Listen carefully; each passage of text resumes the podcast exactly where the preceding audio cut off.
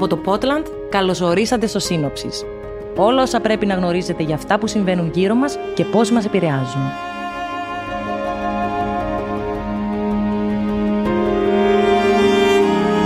Σήμερα 5η, 7 Δεκεμβρίου, θα μιλήσουμε για την οικονομία της Ευρώπης το 2023.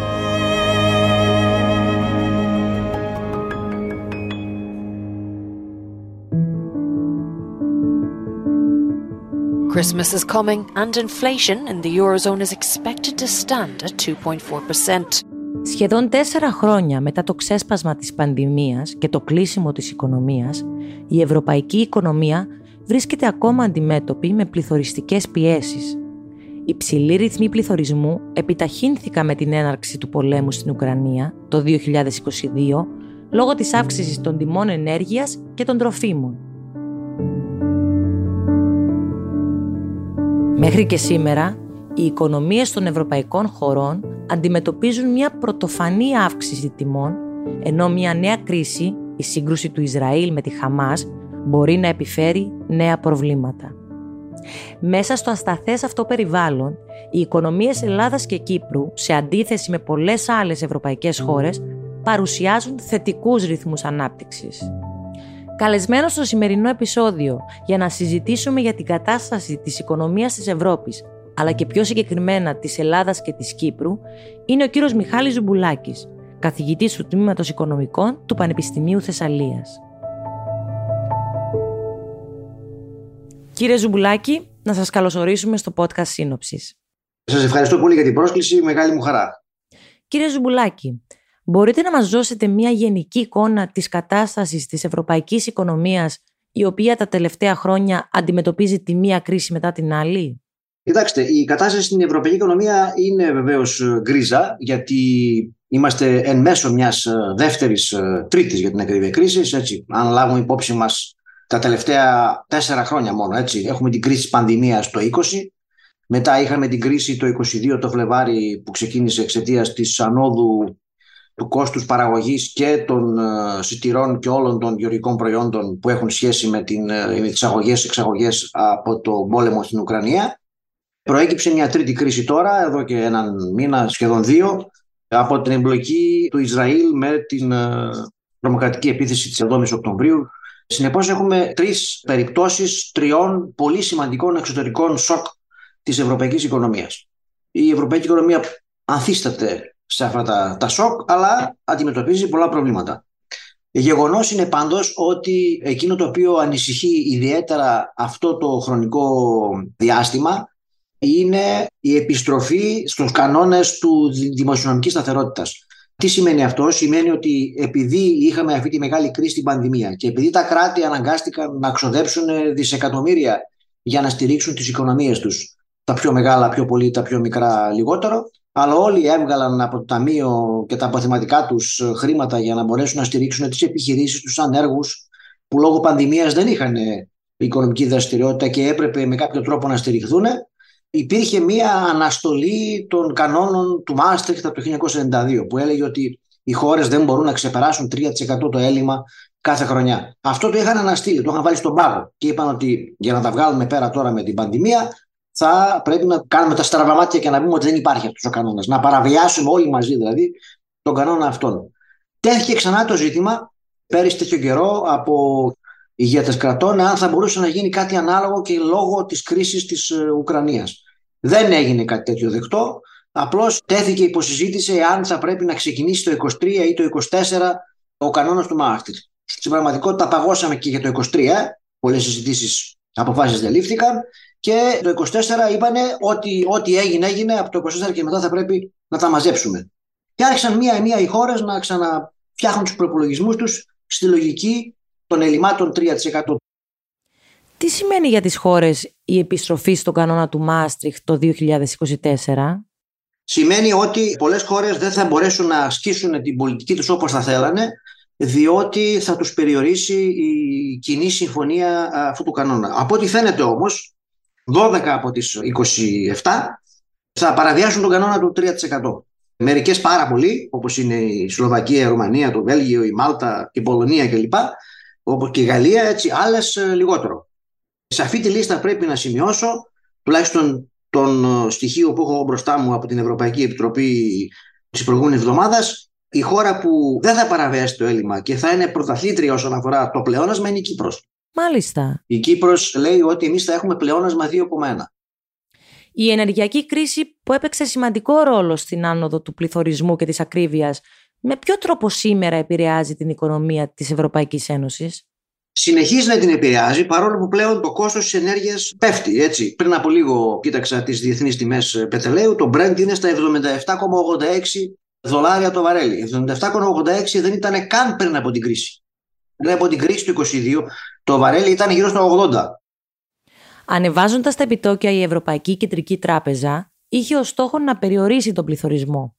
Ήταν μια επιτυχής τακτική ή προκάλεσε μεγαλύτερα προβλήματα; Από την άποψη του ελέγχου του πληθωρισμού το 2022 είχαν αυξηθεί 9,2% κατά μέσο όρο στην Ευρωπαϊκή Ένωση. Φέτος αναμένεται ότι θα είναι περίπου στο 3%. Η επιτυχία λοιπόν από αυτή τη μεριά φαίνεται ότι αποδίδει. Η δική μου αντίρρηση είναι ότι αντιμετωπίζουν τον πληθωρισμό ως ένα νομισματικό φαινόμενο. Και δεν είναι νομισματικό φαινόμενο, γιατί στην αρχή της κουβέντας μας σας είπα ότι η Ευρώπη κινείται μετά από τρία μεγάλα εξωτερικά σοκ. Δηλαδή δεν είναι το πρόβλημα ότι κυκλοφορούσαν πολλά λεφτά και οι άνθρωποι ξοδεύανε χωρίς να σκέφτονται και ακολουθούσαν τις ανόδου των τιμών των εμπόρων, οι οποίοι βλέπαν ότι τσιμπάνε οι καταναλωτές και άντα να τα ανεβάσουμε ακόμα λίγο κλπ. Έγινε απότομα επειδή στις δύο τελευταίες περιπτώσεις τουλάχιστον έχει ανεβεί το κόστος ενεργεία, μεταφοράς και όλων των ειδών που έχουν να κάνουν με τα παραπροϊόντα του πετρελαίου, δηλαδή από τα μπροστικά μπουκαλάκια που πίνουμε νερό μέχρι τις τσάντες που κουβαλάμε στο σούπερ μάρκετ. Όλα έχουν αυξηθεί εξαιτίας του κόστους ενέργειας. Αυτό όμως, όπως είπαμε, το κόστος ενέργειας πλέον έχει μειωθεί. Παρ' όλα αυτά, η επίδραση κυρίως στα τρόφιμα συνεχίζει να είναι πάρα πολύ υψηλή. Παρά το γεγονός ότι η Ευρωπαϊκή Κεντρική Τράπεζα από τον Ιούλιο του 2022 μέχρι σήμερα, μετά από 10 φορές αύξησε συνολικά τα επιτόκια κατά 4,5%, ο κόσμος συνεχίζει να ξοδεύει χρήματα και αγοράζει όλα τα αγαθά και ας είναι πολύ πιο ακριβά. Έχετε δίκιο. Γι' αυτό και επανέρχομαι σε αυτή τη διαπίστωση που είπα προηγουμένως, ότι να αυξήσεις το κόστος του χρήματος για να κάνει τους καταναλωτές πιο δύσκολη τη ζωή, να μην μπορούν να αγοράσουν, γιατί δεν θα τους περισσεύουν τα χρήματα, θα κοιτάνε από τις τράπεζες που θα έχουν αυξήσει τα επιτόκια δανεισμού και δεν τους δίνουν, έχουμε τα, τα χαμηλότερα επιτόκια καταθέσεων στην Ευρώπη, όσον αφορά την ελληνική τουλάχιστον τραπεζική αγορά. Άρα δεν μπορούν να δανειστούν, τρώνε τις καταθέσεις τους και συνεχίζουν να συμπεριφέρονται όπως συμπεριφέρονταν πριν. Άρα αυτή η λογική ότι αντιμετωπίζουν τον πληθωρισμό σαν ένα καθαρά νομισματικό φαινόμενο, αγνοώντας το τι συμβαίνει στην παραγωγή, νομίζω ότι έχει φτάσει στο τέρμα της. Τώρα αυτό που πρέπει να γίνει είναι να παρεύουμε στην τιμή παραγωγού. Να πούμε ας πούμε στους αγρότες ότι θα σας δίνουμε πετρέλαιο πολύ φθηνότερα, με μικρότερο ειδικό φόρο κατανάλωσης ας πούμε. Την ίδια ώρα που Ελλάδα και Κύπρος παρουσιάζουν θετικούς ρυθμούς ανάπτυξης, η πιο μεγάλη οικονομία της Ευρώπης, η Γερμανία, έχει αρνητικούς ρυθμούς. Ναι, η Γερμανία έχει δύο προβλήματα. Το ένα είναι ότι οι Γερμανοί δεν καταναλώνουν αρκετά. Σε αντίθεση με εμάς δεν κάνουν αυτό που κάνουμε να ψωνίζουμε, να ταξιδεύουμε, να κυκλοφορούμε. Έχουν περιορίσει την κατανάλωσή τους αλλά ταυτόχρονα αυτή η πτώση συνολική της ζήτησης δημιουργεί πρόβλημα και στα έσοδα του κράτους. Δηλαδή εμείς ψωνίζοντας, κινούμενοι, διασκεδάζοντας κλπ. βοηθάμε το κράτος. Γιατί δαπανάμε. Αντιθέτως, οι Γερμανοί έχουν μια πτώση της ζήτησης και ταυτόχρονα έχουν και ένα ζήτημα όσον αφορά την τήρηση του δημοσιονομικού κανόνα.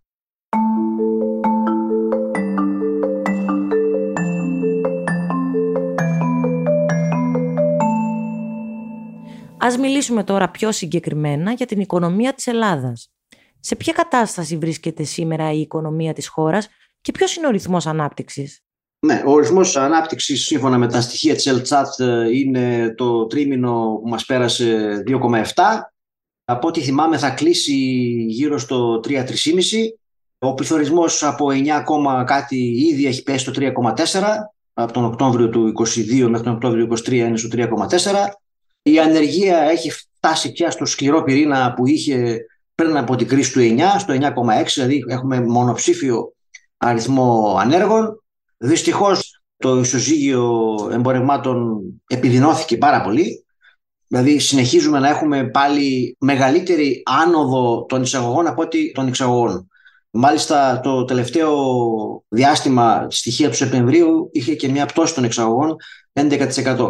Αυτό είναι κάτι το οποίο προφανώς επιδεινώνει το εμπορικό, το ισούγιο των εργασιών συναλλαγών, παρά το γεγονός ότι φέτος θα είναι μια χρονιά όσον αφορά τον τουρισμό, ενδεχομένως σε εισπράξεις καλύτερη από αυτή που ήταν και το 19. Πολύ σημαντικό είναι το γεγονός πως τον Σεπτέμβριο το αξιόχρεο της Ελλάδας επανήλθε στην επενδυτική βαθμίδα. Αυτό είναι μια σημαντική επιτυχία. Προφανώς έκανε πολλά και η ελληνική κυβέρνηση, παραδείγματος χάρη κρατώντας πάρα πολύ υψηλά τους φορολογικούς συντελεστές.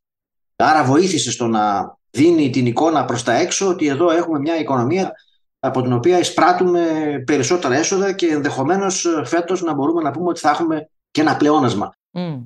Η ψηλή φορολογία αποφέρει μεγάλα έσοδα στην κυβέρνηση. Η ελληνική κυβέρνηση έχει επιλέξει να κρατήσει πολύ ψηλά τον ειδικό φόρο κατανάλωσης και το ΦΠΑ σε όλα τα είδη. Και θέλει να κάνει αυτή την πολιτική, η οποία φαίνεται να αποδίδει. Να αποδίδει όχι οικονομικά μόνον, αλλά και εκλογικά. Έτσι, αποδίδει οικονομικά σημαίνει ότι τα έσοδα του κράτους χρόνο με τον χρόνο αυξάνονται και φέτος προβλέπονται περισσότερα έσοδα από ό,τι πέρσι. Τι κάνει λοιπόν η ελληνική κυβέρνηση, η ελληνική κυβέρνηση παίρνει από όλους και μοιράζει σε αυτούς που θέλει. Και το μεταφράζει αυτό σε ψήφους. Μάλιστα. Θα λέγατε σε γενικές γραμμές ότι η οικονομία της Ελλάδας πηγαίνει καλά; Η οικονομία της Ελλάδας έχει τουλάχιστον επίσημα χαρακτηριστικά μιας ε, θετικής εικόνας. Ωστόσο δεν έχει κάνει τίποτα ε, όσον αφορά τα χρόνια προβλήματα που είχε πριν από την κρίση. Σας είπα ένα χρόνιο πρόβλημα είναι η ανισορροπία μεταξύ εισαγωγών και εξαγωγών. Ένα δεύτερο χρόνια πρόβλημα είναι ότι δεν φροντίζει να αναδιαρθρώσει το παραγωγικό της συστό έτσι ώστε να έχει την παραγωγή εμπορευμάτων τα οποία μπορεί να εξάγει, μπορεί να προσθέσει αξία κλπ. Και στηρίζεται πάρα πολύ στις ε, υπηρεσίες όπως κάνει εξάλλου και η κυπριακή οικονομία. Ε, έχουμε με ένα κοινό χαρακτηριστικό, έχουμε ένα τομέα υπηρεσιών ο οποίος στην μεγάλη του πλειοψηφία παράγει υπηρεσίες που δεν προσθέτουν στο ακαθάριστο εγχώριο προϊόν, μπορεί να δίνουν απασχόληση στους νέους κλπ. Αλλά παράγουν μη εμπορεύσιμα αγαθά. Ε, πράγματα τα οποία δεν μπορεί να τα εξάγεις. Άρα, καλό είναι που κερδίζουμε την επιδετική βαθμίδα, αρκεί αυτή η πληροφορία να μεταφραστεί ως ελάτε να επενδύσετε στη χώρα μας και όχι τώρα που είμαστε σε επιδετική βαθμίδα να πάμε να δανειστούμε περισσότερα. Γιατί τι σημαίνει ότι βελτιώνεται η πιστοληπτική μας ικανότητα, έχουμε πρόσωπο στις διεθνείς αγορές και μπορούμε να δανειστούμε χαμηλότερα. Mm. Πόσο είναι το ΑΕΠ της χώρας; Το ΑΕΠ είναι 234. Και το χρέος της; Το χρέος είναι στο 159%. Πρέπει να ξέρουμε επίσης ότι χάρη στο τρίτο μνημόνιο έχουμε ρυθμίσεις τις δόσεις μέχρι το 2060. Άρα αυτά που χρωστάμε είναι εξασφαλισμένα. Μας είπατε ότι οι εξαγωγές έχουν μειωθεί φέτος. Μπορείτε να μας πείτε τι εξάγει η Ελλάδα; Εκτός από τα γνωστά γεωργικά προϊόντα, είναι μακράν το πρώτο είναι τα προϊόντα πετρελαίου, τα οποία εισάγει χάρη στην ελληνική υπηριακή ναυτιλία που μεταφέρει αργό πετρέλαιο από το Ιράκ ή από οπουδήποτε αλλού και το επεξεργάζεται και το ξαναβγάζει. Ο δεύτερος τομέας εξαγωγών της χώρας είναι μεταλλευτικά προϊόντα, κυρίως αργύλιο που πάει για την παραγωγή αλουμινίου και βοξίτη κλπ. Και το τρίτο σε μέγεθος αξίας προϊόν το οποίο εξάγεται από τη χώρα είναι φάρμακα. Η Ελλάδα έχει μια πολύ επιθετική φαρμακοβιομηχανία με την έννοια επιθετική ότι προσανατολίζεται προς τις εξαγωγές. Φυσικά δεν είναι φάρμακα για τον καρκίνο ή για την καρδιά ή υψηλής τεχνολογίας. Είναι φάρμακα και φαρμακευτικά προϊόντα. Μπορεί να είναι εξωγό αληφέ ε, για τα εγκάβματα, μπορεί να είναι ασπιρίνες, μπορεί να είναι παυσίπονα, μπορεί να είναι γάζες, μπορεί να είναι σύριγγες. Αυτά όμως είναι φαρμακευτικά προϊόντα. Μας αναφέρετε πως η ανεργία είναι σήμερα στο 9,6%.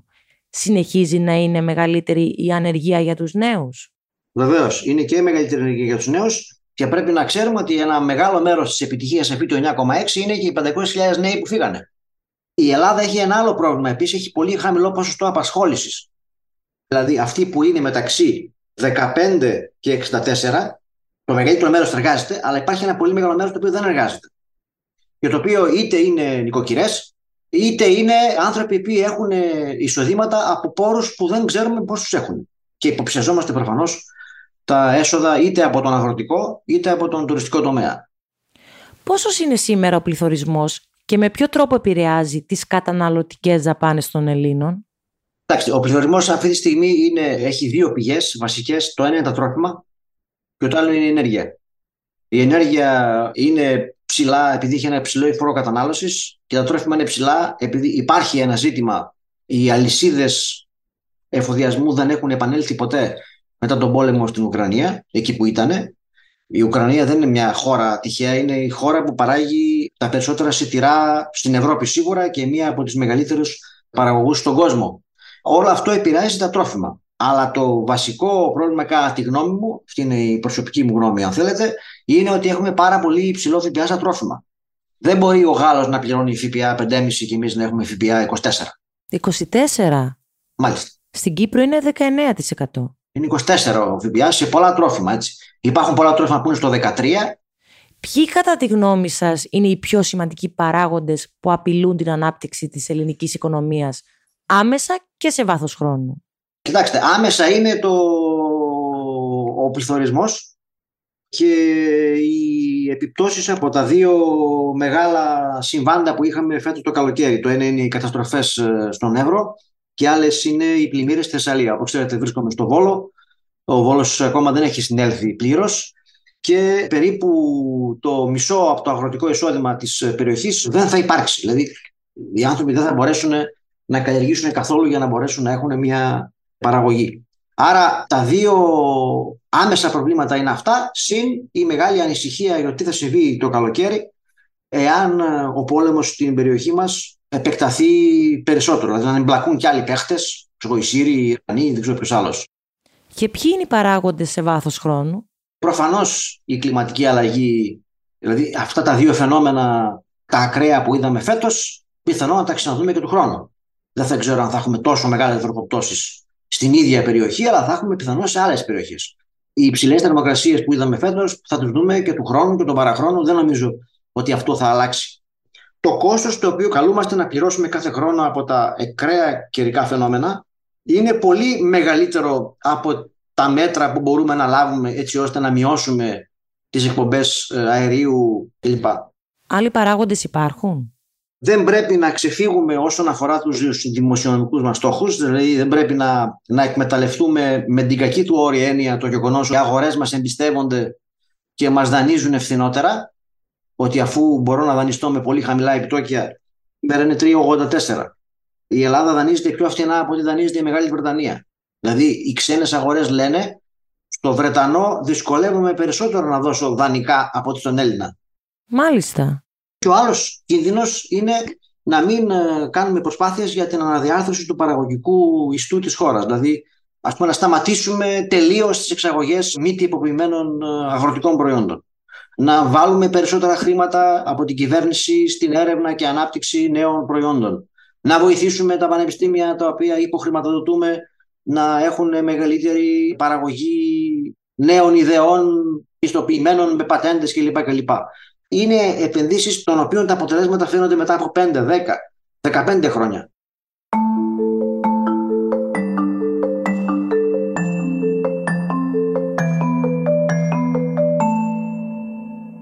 Να μιλήσουμε τώρα και για την κατάσταση της κυπριακής οικονομίας, που όπως και η Ελλάδα έχει θετικούς ρυθμούς ανάπτυξης. Το ίδιο και λίγο καλύτερα θα έλεγα, γιατί η κυπριακή οικονομία έχει και μια μεγαλύτερη έμφαση στις υπηρεσίες που δεν είναι μόνο τουρισμός, είναι και η ναυτιλία, είναι και ο χρηματοπιστωτικός τομέας. Έχει με βάση όλους τους δείκτες ένα πολύ υψηλό βιωτικό επίπεδο, δηλαδή είναι, σκεφτείτε είναι στη θέση 29 σε σχέση με τις 200 χώρες περίπου που είναι στον ΟΗΕ. Δηλαδή είναι μία από τις καλύτερο για να ζήσει χώρες. Ο δείκτης αυτός δεν συμπεριλαμβάνει μόνο την κατανομή των εισοδημάτων, αλλά μια σειρά από άλλους δείκτες όπως είναι το επίπεδο μόρφωσης, ε, παροχής υπηρεσιών υγείας. Είναι ο δείκτης ανθρώπινης ανάπτυξης του ΟΗΕ. Έτσι. Και αυτό δείχνει ότι προφανώς οι άνθρωποι στην Κύπρο έχουν μια, ένα επίπεδο ζωής πάρα πολύ υψηλό. Είναι πιο ψηλά από την Ελλάδα. Έτσι. Η Ελλάδα είναι στη θέση 33, η Κύπρος είναι μεταξύ Γαλλίας και Ιταλίας. Πόσο είναι το ΑΕΠ και το δημόσιο χρέος της χώρας; Το ΑΕΠ της Κύπρου φέτος ε, αναμένεται να κλείσει γύρω στα 32 δισεκατομμύρια. Του χρόνου προβλέπεται να φτάσει στα 38. Άρα θα έχει μια αύξηση από 2,2 φέτος σε 2,6 του χρόνου. Έχει ένα δημόσιο χρέος σαφώς πολύ καλύτερο από αυτό που είναι της Ελλάδος. Είναι στο 78% το ακαθάριστο χώρο προϊόντος φέτος θα πάει στο 66% του χρόνου. Ο πληθωρισμός και η ανεργία; Ο πληθωρισμός φέτος αναμένεται να κλείσει το 4%, δηλαδή λίγο πιο ψηλά από της Ελλάδος, αλλά του χρόνου θα είναι στο 2,2%. Και η ενεργεία της επίσης είναι πολύ πιο χαμηλά, είναι 6,4 φέτος, αναμένεται να πάει λίγο κάτω από 6 του χρόνου. Το πρόβλημα στην Κύπρο, από ό,τι διαβάζω τα στατιστικά στοιχεία, είναι κυρίως η ενεργεία των νέων. Το ποσοστό μεταξύ των νέων είναι διπλάσιο από ό,τι είναι στο γενικό πληθυσμό. Και αυτό είναι ένα, ένα πρόβλημα. Δηλαδή, οι νέοι, αν δεν ε, έχουν ε, εισόδημα, δεν κάνουν οικογένεια, επιδεινώνεται το γεννητικό πρόβλημα και αν επιδεινώνεται, επειδή έχουμε και το ζήτημα της πολύ υψηλής μετανάστευσης. Η Κύπρος έχει πολύ υψηλότερο ποσοστό μεταναστών από ό,τι έχει η Ελλάδα. Έχει 2.500 μετανάστες πρώτης γενιάς που βρίσκονται στην Κύπρο. Ο πληθυσμός της αυξάνει πολύ γρήγορα εξαιτίας αυτού του γεγονότος. Ότι έχετε μια αύξηση πληθυσμού συν 5% την δεκαετία 12-22, ενώ η Ελλάδα έχει μια μείωση 6%. Εδώ και δύο χρόνια προβλέπεται πως οι οικονομίες μας οδεύουν προς ύφεση. Παρ' όλα αυτά, ο δείκτη ανάπτυξης για Κύπρο και Ελλάδα καταγράφει θετικό ρυθμό και αυτό προβλέπεται και για το επόμενο διάστημα.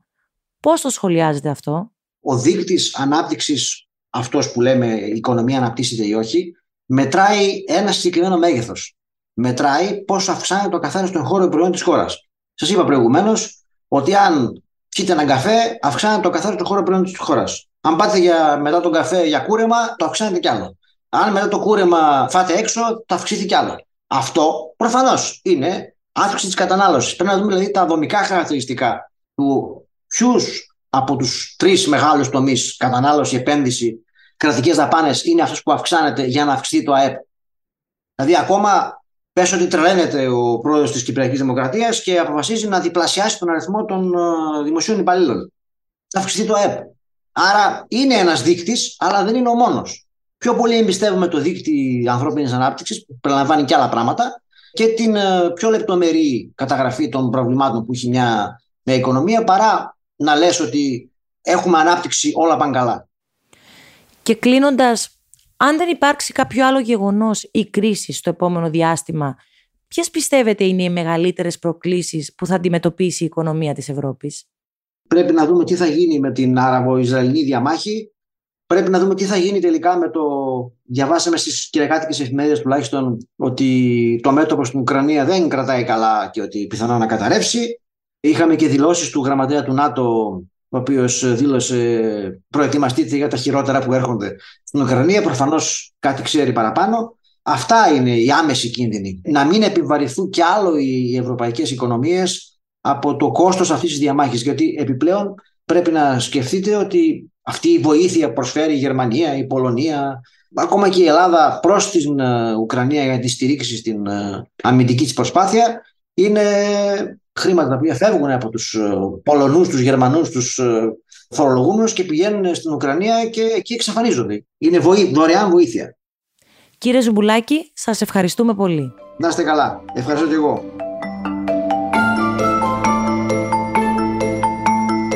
Η ευρωπαϊκή οικονομία έδειξε ανθεκτικότητα στις κρίσεις και τα σοβαρά προβλήματα που έχει περάσει, αλλά οι δυσκολίες παραμένουν μεγάλες. Σύμφωνα με το Διεθνές Νομισματικό Ταμείο, η ανάκαμψη παραμένει αργή και ο πληθωρισμός θα μειώνεται σταδιακά.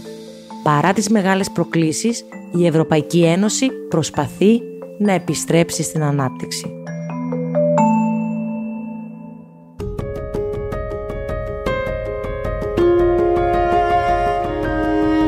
Ευχαριστούμε που ακούσατε το σύνοψης. Θερμές ευχαριστίες στον κύριο Μιχάλη Ζουμπουλάκη.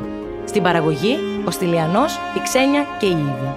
Κάντε subscribe στα Apple Podcast, Spotify, Google Podcast ή σε όποια άλλη πλατφόρμα.